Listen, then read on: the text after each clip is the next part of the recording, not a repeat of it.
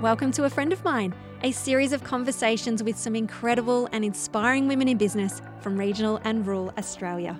I'm Kimberley Furness, your host and the founder and editor of Oak Magazine, and I cannot wait to introduce you to some amazing female entrepreneurs who will share with you their experience and knowledge of what it takes to start, grow, and scale a successful business. So let me introduce you to a friend of mine. Incy Interiors was founded in 2011 by interiors enthusiast Kristy Withers. The business was born from a surprisingly difficult search for her son Oscar's first big boy bed. Kristy left her role with eBay and using her corporate marketing experience, she launched Incy Interiors, debuting a range of retro style iron beds and cots that are indescribably distinctive. The stylish range has since expanded to encompass around 70 products and is available across the globe. In fact, one of her most recent customers is Queen of Tennis Serena Williams. But the road to 10 years in business hasn't been straightforward or smooth sailing. In fact, Kristy almost didn't make it past the eight year mark. Kristy shares with us what it took to push through that challenge, the key things that have helped Incy Interiors experience continual growth, the impact of running a global business on her family and health, and some must visit places in Millthorpe and Orange in New South Wales. Meet my friend Kristy from Incy Interiors. Hello, Kristy, and welcome to the podcast. Thank you for having me. You are so welcome. Uh, firstly, congratulations on 10 years of Incy Interiors. I bet there is a myriad of words that you could use to describe the journey. yes, there certainly is. Um, it's really weird when you hit 10 years and reflect back. It seems like a lifetime, but also doesn't seem like it's that long at all. So it's, it's really weird. It's a bit like child raising, I guess. Yeah, you blink and you miss it, and before you know, they're teenagers. Absolutely. I know. Yeah, we're nearly yeah. teenagers now. We've hit double digits. Oh, it's an exciting time, uh, the teenage hormones. yes, I'm just encountering yeah. that with my son. So, yeah. Ah, uh, yeah. Now, um, for those who may be meeting you for the first time, can you tell us how you came to launch Incy Interiors? So, um, about so prior to having Incy, I worked at eBay, doing running their marketing advertising team. I was traveling all over the world, seeing all these beautiful products that were available, you know, in the US and the UK. At around the same time, my son was turning two and ready for his first big boy bed. And I just couldn't find anything in Australia that I loved. Um, and so I was just searching everywhere. I was trying to buy things off eBay. I was trying to import things. Nothing was working. And I just kept talking about it to anyone who'd listen, my poor team at work. And I'd be in team, like in work meetings, talking about how hard it was to find a bed in Australia. Um, and then finally, I, um, I quit my job at eBay and ended up. Um, we were on a, a, holiday in Fiji and I'm still harping on about this bed. And my husband just turned to me and said, For God's sake, shut up and do it. You do it. Stop talking about it. So that's how we started. Uh, that um sounds very familiar. The husband just like please stop talking to, about it. Yeah, exactly. Similar to mine um, with the mag. It, I think he just got tired of hearing it as well, and just said, you know, you do it? There's nothing to lose. Just yeah, go and do it. So yeah sometimes you just need that person, isn't it? That I suppose that in-house support that um, you know if you did go ahead and do it there's someone maybe that you can blame said hey it was your idea for me to do this absolutely I, I really did need that push um, yeah and look he's been my biggest supporter through the mm. whole um, 10 years. So yeah we're, we're lucky that we have husbands that support us. Oh 100% yeah. Definitely. Now over those 10 years, uh, can you identify like some one percenters that may have helped you build, you know, a successful business to what it is today? Like, are there things that you've done over time that have really helped you, you know, I suppose grow and just continue to to get everything working the way it should? Yeah, absolutely. I think there's probably three key things that have really allowed us to grow and to keep growing. So, number one um, is to not be afraid to hire people. I think lots of small businesses really get scared of that cost and that ongoing, you know, they're really scared of hiring someone and then having that ongoing cost. And I think that as soon as you feel like you're stretched and you need that person, just hire them. You'll be able to afford it. Like you just, you've just got to make the commitment and do it because once it's unbelievable, um, you think, oh, that's going to be a cost, but it's actually a revenue generating um, thing often. So just by adding that extra person in, you're doubling the amount of work time. So that was the first thing, and just having an amazing team. Like that is my number one secret weapon at eBay is my team. So they are such an amazing group of people. Over the years, through the whole ten years, you know, I just love every single one of them, and they've really, you know, they've they've been a I've been quite specific in my recruitment too. So I definitely hire based on um, attitude rather than skill set. So I firmly believe that you can teach anything if you've got the right attitude, but you can have all the experience in the world and a crappy attitude, and it's not really ever going to help. Um, so that's my number one. Number two, I think, is my marketing background. So, prior to Incy, I obviously had a corporate marketing background. And I really think that, you know, having those the strategic insights and just having that corporate experience of knowing, you know, how to structure things and how to know when to stop doing things. Um, I think that was super helpful for us and being really specific in we knew who we were um, and who we were targeting and how we were speaking to them. And we've kind we've we've really kept that same tone of voice over 10 years which is it's actually hard to do. Um, it's something that seems really easy but it's actually really hard to do. And then the third thing um, I would say is just being adaptable just changing when you need to. So not getting set in your ways. Um, you know some things you have to just call a disaster and go wow that was a colossal waste of time money energy and but let's not dwell on that let's not waste any more of our resources on that and let's just move on so i think they're kind of the three things that have really um, allowed us to be where we are today Wow. Um, just that first one about team and, and just hiring that that person. You're so right. It, it's something that holds us back. It's a, such a big step for small business owners. Um, what were those first few hires for you? Like, what roles did you fill first? Uh, so my very first hire was um, a girl called girl called Sarah, and uh, she's an American girl. We, so I launched. So up and um, prior to launch, I was really strategic. I had a full 12 month plan. I went to all the different media at the time. So I was going out to Babyology and Mum's Grapevine and My Child magazine. And I went to them all and I was like, I want to negotiate a 12 month um, plan and I want bonuses and all of these different things. And they were like, wow, most people just want to go in our newsletter next week. Um, and so I negotiated a 12 month plan with all of them, had really nailed our marketing. So when we launched, the day we launched, I thought we were just launching to the public. I didn't realize that to be honest, I didn't even really understand what wholesale was. Um, and so the day we launched, we were approached by three stockists. And I think by the end of that week, we probably, it was probably 15. So I just, A, didn't know what I was doing. Um, and B, it was just too much for me to do the wholesale side of the business as well as everything else. So my very first hire was Sarah. Um, and she stayed with me. She had two children while she was there. Um, and she's now a lawyer. It's really cool. So, um, yeah, so she was our first ever hire, and that was week one. We literally hired someone, probably our very first week of training. Um, and then after that, it was a uh, it was my brother and sister who joined the team and I rescued my brother from failing university. Basically, he was not loving university, so I was like, "Come work with me," and he's still here today. Um, yeah, so he's and my sister, um, she she was hairdressing, wasn't loving it, and so I recruited her to do our marketing, and she stayed here for oh, for probably nine years. So yeah, they my um every single hire Incy though has been really special um, and has brought a different dynamic and different elements to the business. Oh wow, lovely that you can uh, recruit in house, like yes. with your family as well. Helps having lots of siblings. Oh, it must. Um, how do you get your confidence then? Have you had no's like during that startup period? Like it just seems that you were so confident to to go and ask for all these things. Like where does that confidence come from, and and what happens when you get a no? Look, I get lots of no's. Um, it's certainly not all yes.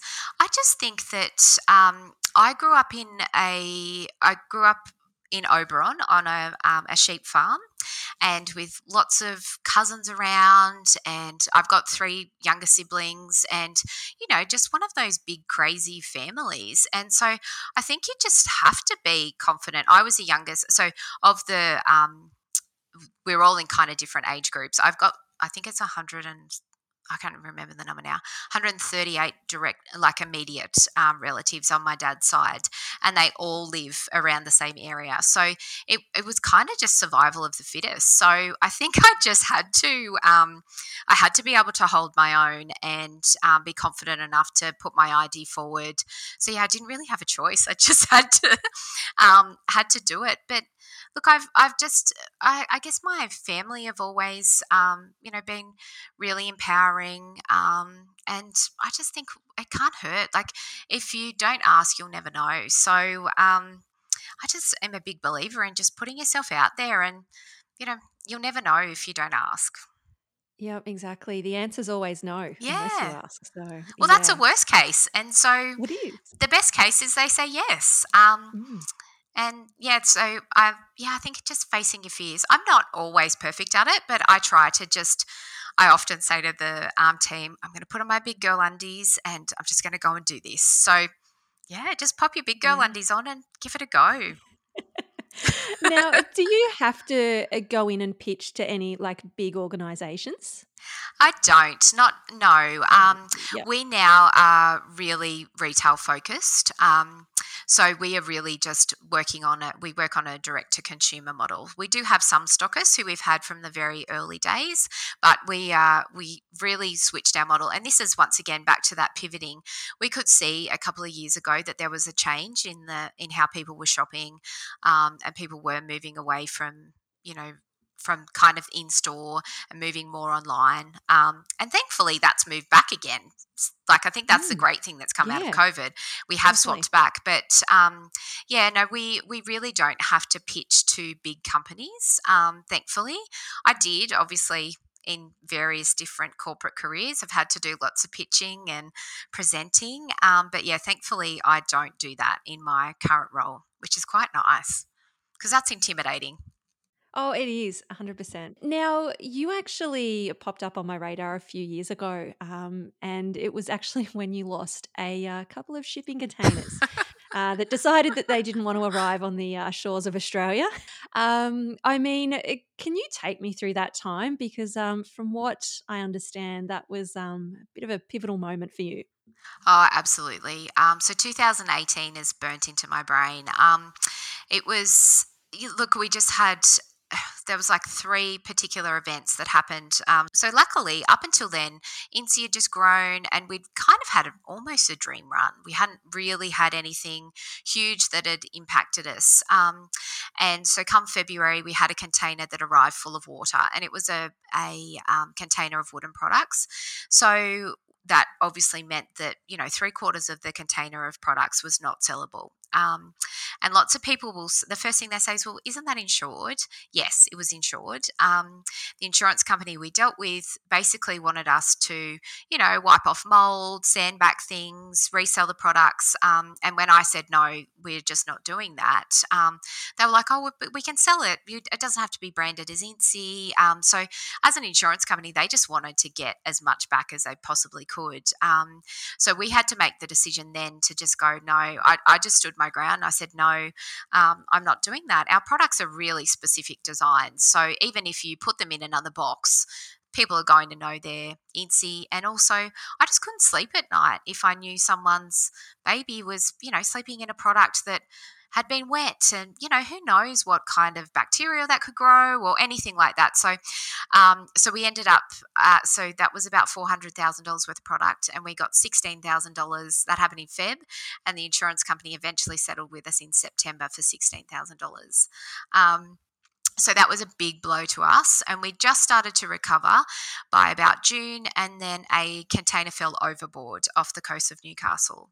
So thankfully, that was a much easier negotiation with the insurance company. They couldn't, um, you know, drag it out of the ocean and resell it.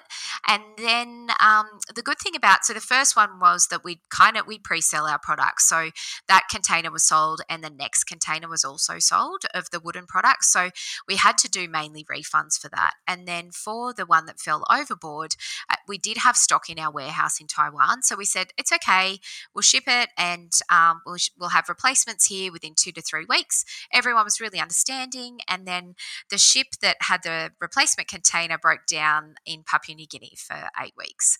The company bled cash. Like we were just bleeding cash left, right, and center. We are just doing everything we could to try and keep people happy.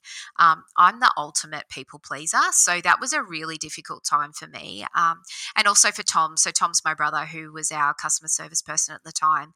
I, I do think we both still have probably some PTSD about it. Um, and it was uh, both of us just hate disappointing people and re- and we were disappointing people and that really broke my heart um, and i really struggled after that to be honest. I took a holiday at the end of the year and i had the most amazing holiday first time ever where i literally not worked for two weeks and probably the only time in the 10 years that i just shut off for two weeks um, and i really needed that and i just came back and i was just like i need to prioritize my family um, and you know make this work for me instead of me just working for it so that um, that led to you know some changes for me um, that you know kind of personally just really not allowing Incy to take over my life as much as I had, um, and also just making sure I was prioritizing the kids. Um, but then that's that's all well and good until you know coronavirus happens and then you know you're back in the same you know i'm back working as crazy hours as i was um, you know back in 2018 but knowing that I, am working hard now but i'm like no the, my deadline is march when things have got to get back into some kind of level of sanity and i've just got to you know prioritize my family yep yeah, they're it's so hard. important, aren't they? Yeah, oh, they there's are. so much to unpack there. I know. Um, so, firstly, um, like as a mum, thank you for standing your ground with the insurance company. I think that's just amazing that um, you push back and that those products didn't end up in our babies' rooms. In terms of those customers, did you lose any? Do you think? Um, did that damage the brand? And then, what do you do to overcome that? You know, is there any tips to come back from something like that? Look, I think if you're a small business owner listening to this, um, this will be so relevant. I think that, so look, 99% of people were really understanding and, um, you know, really had our back and understood that none of that was, we couldn't have foreseen that, um, any of those things happening. So 99% of people were amazing. Unfortunately, you do get the 1% of people who are not. Um, and that's just human nature. And unfortunately, they're the ones that burn into your brain and they're the ones that you remember. So it is really difficult to, um, to like, personally kind of bring yourself back from that, especially if you are a real people pleaser. Some people can kind of just let that, you know, slide and just go, oh, well, that's you know they don't like me. Um, unfortunately i'm not one of those people so it really hurt. And yes it did hurt our brand. Um, we not massively. I think because people knew that we were doing everything we possibly could during that time to to keep people happy. So, you know, we were loaning out different products. We were anything we had in the warehouse, we were doing as loan products, or we were sending out mattresses, or, you know, all sorts of different things just to keep people happy. So, yes, it did impact our brand. Um, probably not as much as it would have had we not dealt with things the way we did.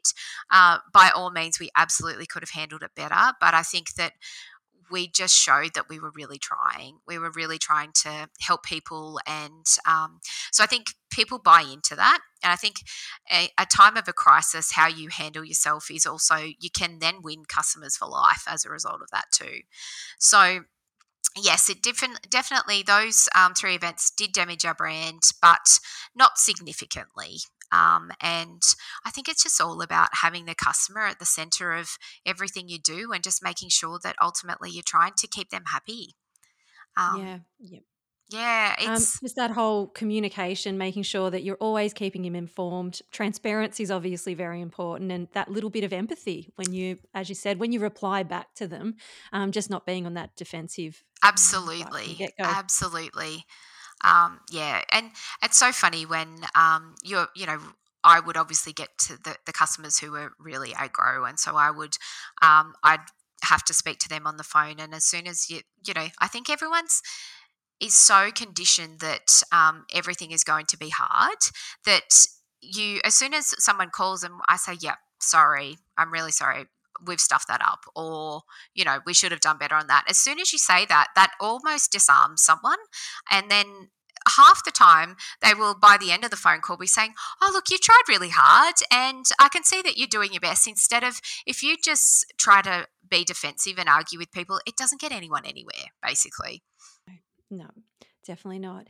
Now you spoke about business being all consuming um, and it having an impact you know on on how much time you spend with your family.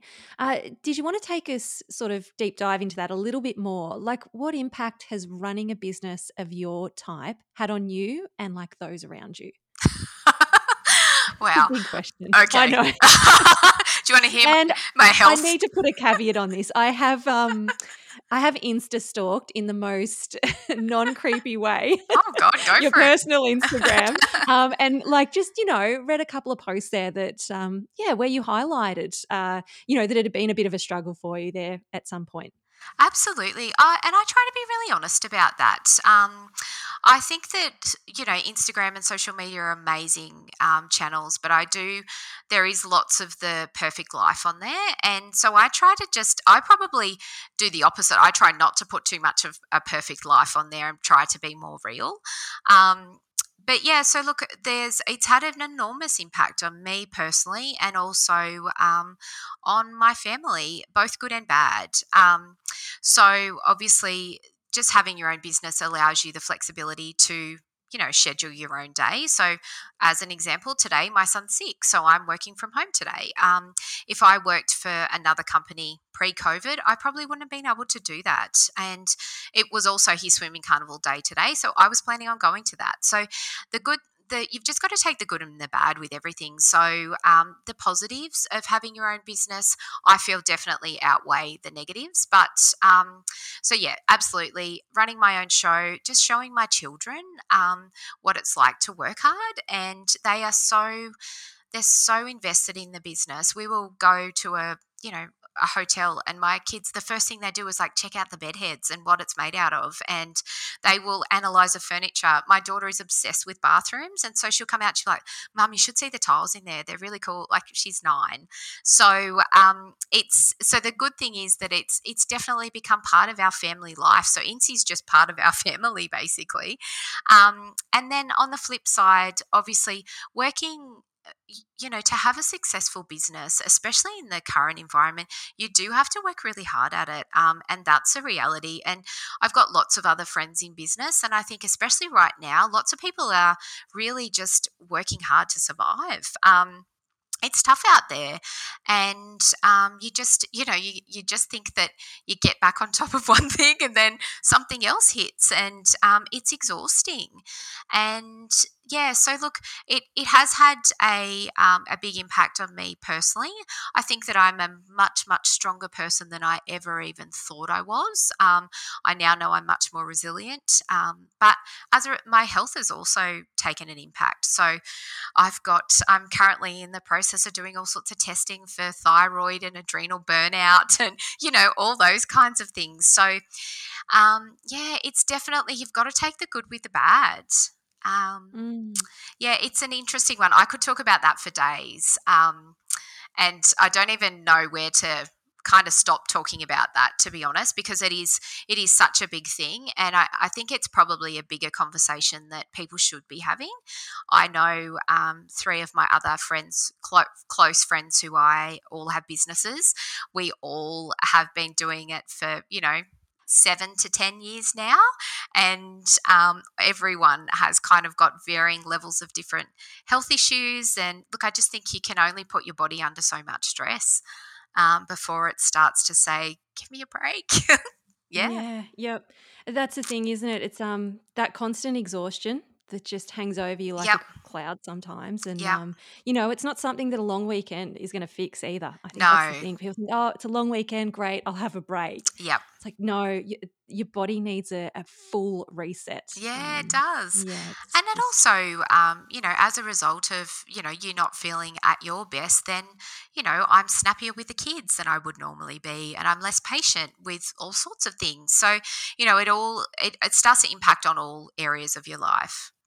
It does. Yeah. I'm not sure what the solution though is, Kristy, oh, either though. I don't either. I don't know. Do you know, I just um I, I actually had a call with my nutritionist, um, I think it was on Monday, and she was like, Well, you just need to reduce your stress. And I was like, I know, but eh, surely no matter what I do, there's an element of stress. Like, I think we just have to manage stress and just know um, how much we can take on and how much we can't. So, it's just about trying to manage that and juggle it. Like everything else, it's just about juggling how much you can and can't withhold. And though different people have different levels. They do. And I think that's important as well to not look at someone else and say, well, you know, they're doing this, this, and this. I'm only doing, you know, A, B, and C. But the thing is, as you said, we've all got different levels. We've all got other things going on in the background. Um, yeah, that, you know, we need to pay attention to apart from our businesses. Absolutely. I think, look, that's a good thing to come out of COVID. I think lots and lots of, um, it has had allowed uh, basically the whole world to just reprioritize and understand what matters. Yeah. Speaking of COVID, uh, a filthy, dirty word for me uh, this week for the last five days. Um, the impact of COVID on your business. Uh, what did that look like, and and compared to you know 2018? So, look, to be honest, uh, if you'd have asked me in 2020 the impact of COVID on my business, I would have said that it was. Um, you know, neutral or potentially slightly positive. Uh, so we definitely had an increase in sales because we're online and it's a home based, you know, product. Um, we definitely saw a spike in sales. Uh, we probably didn't have the stock levels to fulfill on those sales that um, were coming through. So that has meant longer pre order times for people, which has started to frustrate people. Um, and so, and given how long it takes for us to produce our product. So it's 90 days from the time they start till it leaves a factory.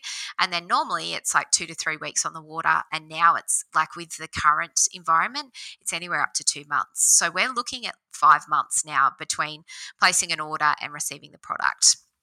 So at any one time, we kind of have you know 12 to 14 containers in either at the start of production you know nearly finished on the water or arriving at the warehouse. So that has actually meant that it's been really difficult. It's kind of all just hit basically this year so i think people have kind of our time frames are now too long for lots of people to wait um, so at the moment some of our so some of our factories have fared better than others. So our metal, our velvet, and our mattress factory have been pretty okay.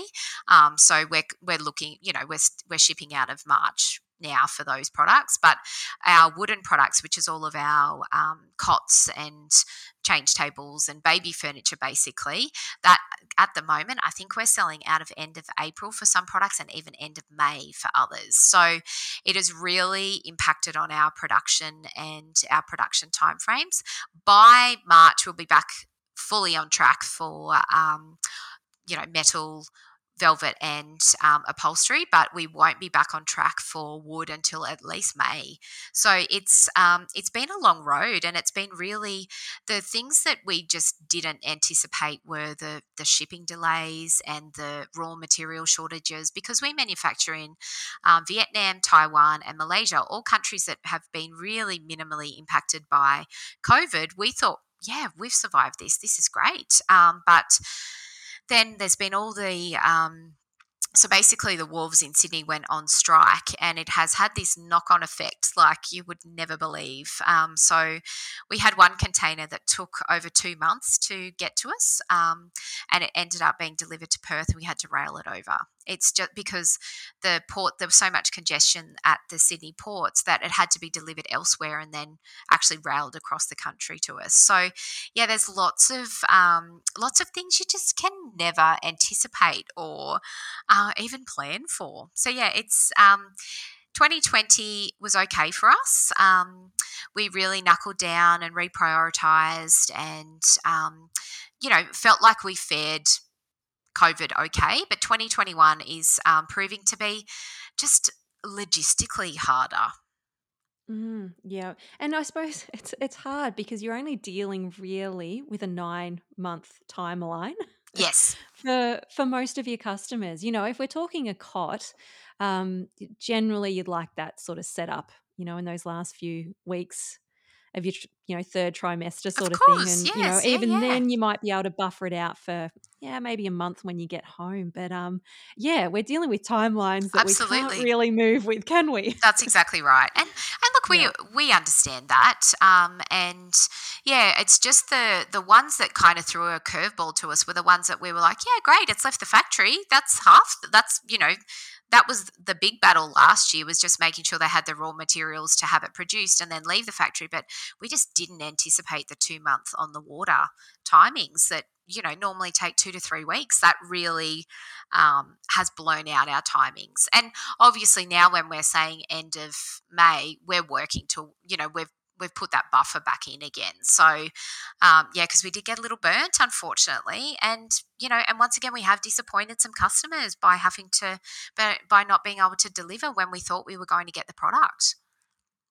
And I know it's hard to accept, but it is outside of your hands. Like there isn't, unfortunately, And I think you can do either, is there? It's just the way of the world at the moment, and um, we're very impatient people. Do you know what though? I feel like last year everyone and this is really it's funny. It's talking to lots of other business owners. This seems to be the the vibe is that everyone was really patient in 2020. We all just went, okay, this is you know this is what's happening. That's unfortunate. Whereas it's almost like our patience ended at the end of 2020, and now we're like, okay, you know, even with the the lockdowns, and you see people are just you know like the gyms just go, oh well, I did it last year. I'm not going to shut down again this year. I'm just going to keep Yeah, opening.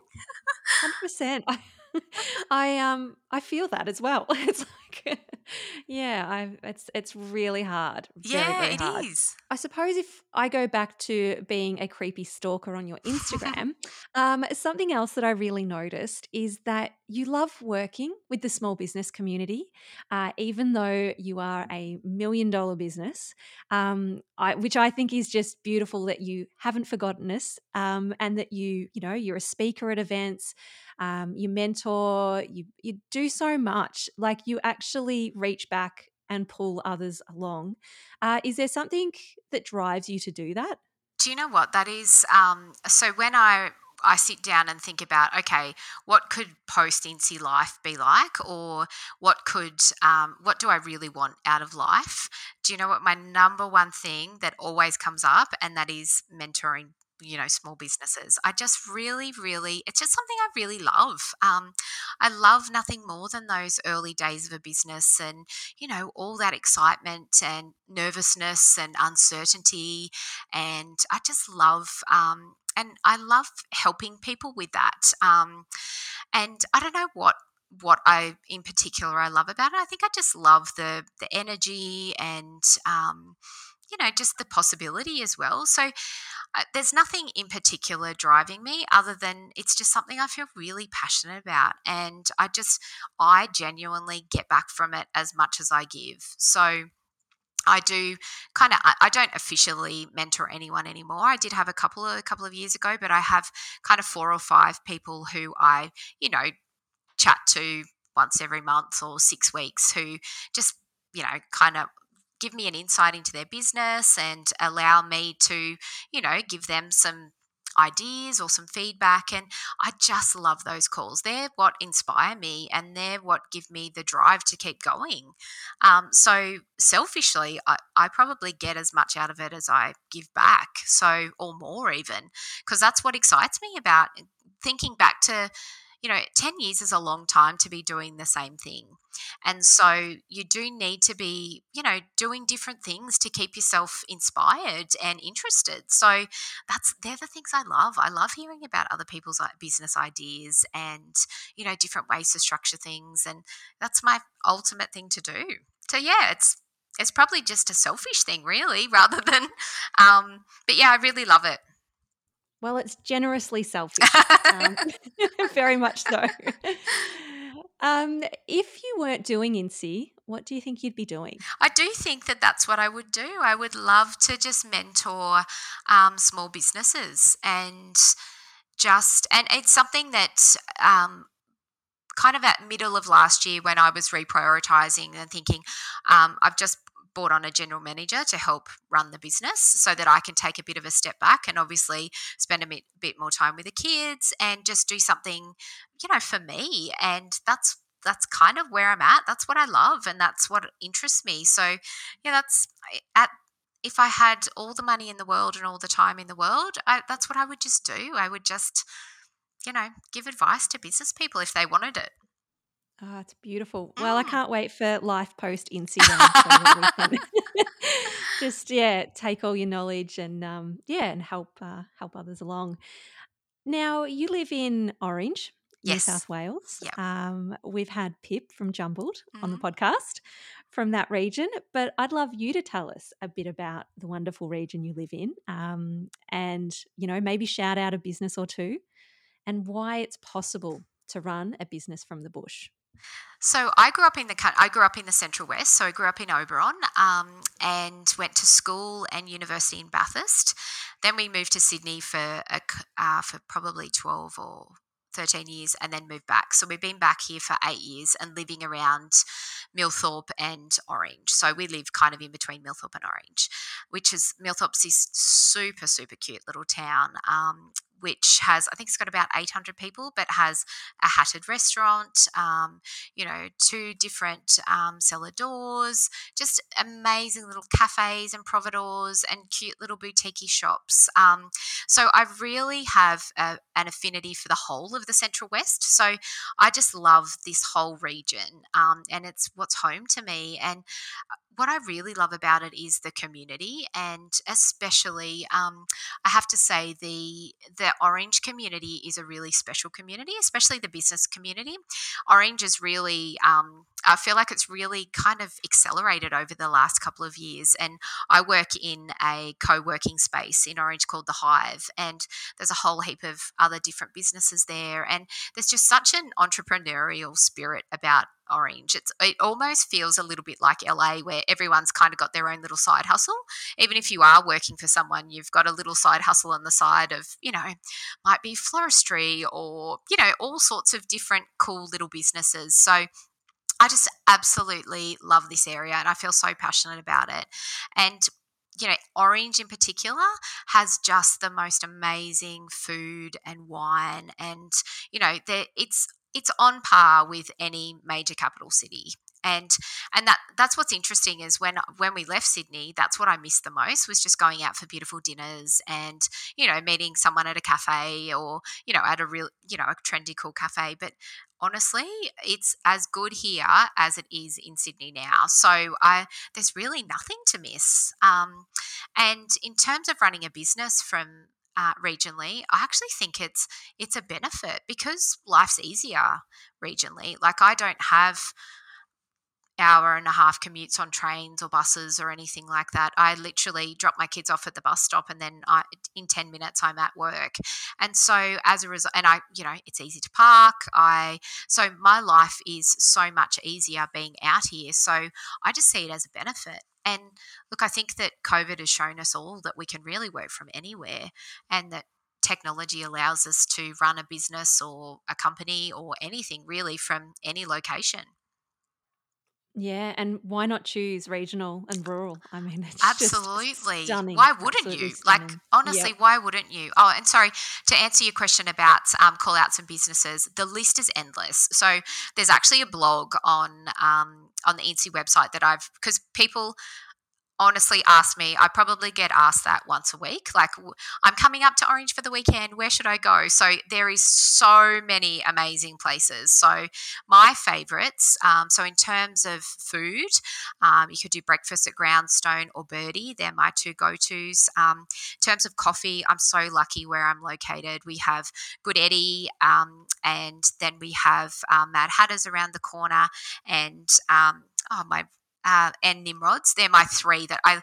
We have so many good cafes, literally within a you know one minute walk that I have to mix it up. I, I, feel bad about just supporting one of them because all of them are great. Um, yeah. And then in terms of restaurants, Mr. Lim's, Avito, I love both of those. Um, Union Bank, um, Chard is amazing. Tonic, which is the one in Millthorpe, is just incredible.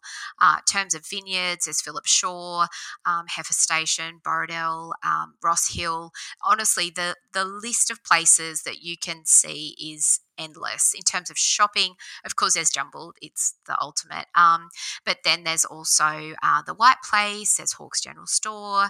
Um, there's scent. Oh, uh, there's so many amazing different little things that you can do. Like you could really I actually had a friend come here and stay for a week and she said she didn't stay for long enough. She she ran out of time to do all the things she wanted to do. So yeah, it's a really really special. And then you, even just the broader regions you can expand out to Millthorpe and Carcoar. Like Carcoar is the cutest little town. It's it's called the ta- the town that time forgot and it really is like stepping back a century um, yeah, it's really special. It's a really beautiful area. Obviously, as you can tell, how I'm speaking, I feel so passionate about it. I will have to have a look at that blog post then. Um, look, I've said it a hundred times now. Um, you know, just desperate to come to Orange. Um, I did see that Pip had put something up about the huddle. Uh, might be back in some way or yes. form this year. So yeah. that is on my must to do list. Um, it was so much fun last year. You definitely have to come oh, I know I missed out. That was the worst thing. It's just like, oh God, it looks amazing. Um, now, finally, uh, before I let you go, uh, can you tell me about a friend that you have that we all need to know about? So I have uh, I I really had two people who got me through the last 12 months um, and really they're both business women so one of them um, is Beck from Miann and Co. She's based in Geelong, and she really. So we just have you know I don't know, probably bi weekly calls just as a check in with each other and just making sure that we're both okay, giving each other business advice. Um, and then the other one is my friend Nadine, and she's from a company called, she has One Fine Collective, which is One Fine Baby and One Fine Day and One Fine Bridal market.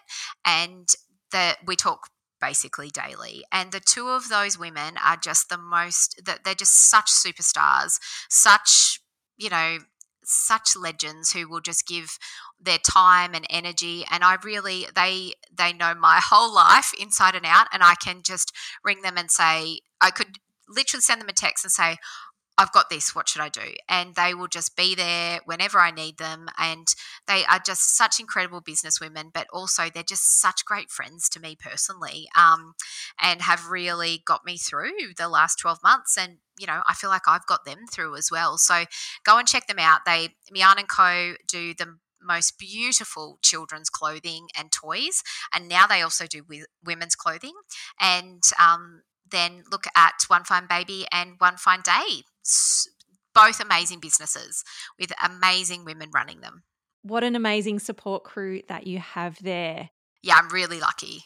Well, Kristy, thank you so much for your time today. Um, of course, I've got a list of notes to the side of me, and uh, I, uh, yeah, I do wish that um, maybe I could have my time over and uh, redo a, a nursery. It would be lovely. Um, just always inspired by what you have. But hey, maybe I just need one of those fabulous um, rockers, those chairs that you have. Absolutely. Room, so, well, we go yeah. all the way up to teen, so you can always redo a bedroom. Oh, I don't want to spoil them that much. Thank you so much for having me. You are so welcome. Now, before you take off with all that inspiration and knowledge, we'd love for you to leave a review on our podcast so that we can continue to amplify women's voices in the media. And if you have any questions, we'd like to celebrate a win, you can always connect with us on Facebook and Instagram at Oak Magazine AU. I'm so glad we've met and that now you know a friend of mine.